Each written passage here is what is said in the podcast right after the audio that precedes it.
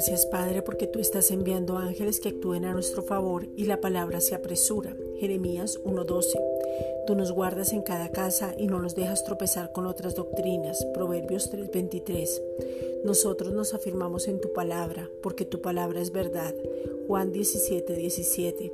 Tu palabra es real, es Cristo mismo. Juan 1:17. Nuestros oídos y nuestros ojos están atentos a la palabra de gracia. Proverbios 2.2. No tenemos mezclas, no somos necios. Tú nos levantas y nos haces de larga vida para manifestar tu gloria.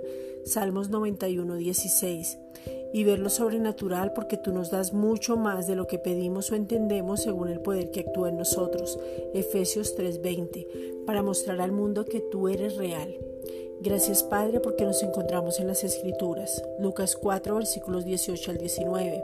Y al hallarnos tenemos luz del plan perfecto que tú has trazado para nosotros, de ese propósito eterno. Romanos 8 29. Gracias Padre porque somos justos y resplandecemos como luminares. Filipenses 2.15. Florecemos como la palmera. Salmos 92.12. Y crecemos como cedro en el Líbano. Nos volvemos expertos en la palabra de justicia. Hebreos 5.13.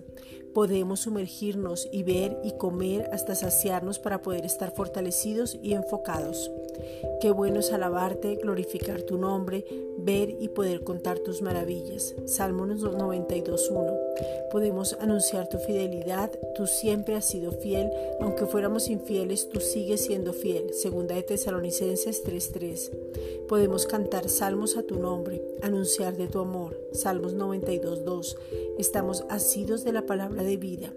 No hemos corrido en vano, no hemos trabajado en vano. Filipenses 2.16. Nos hemos gozado y regocijados con todos.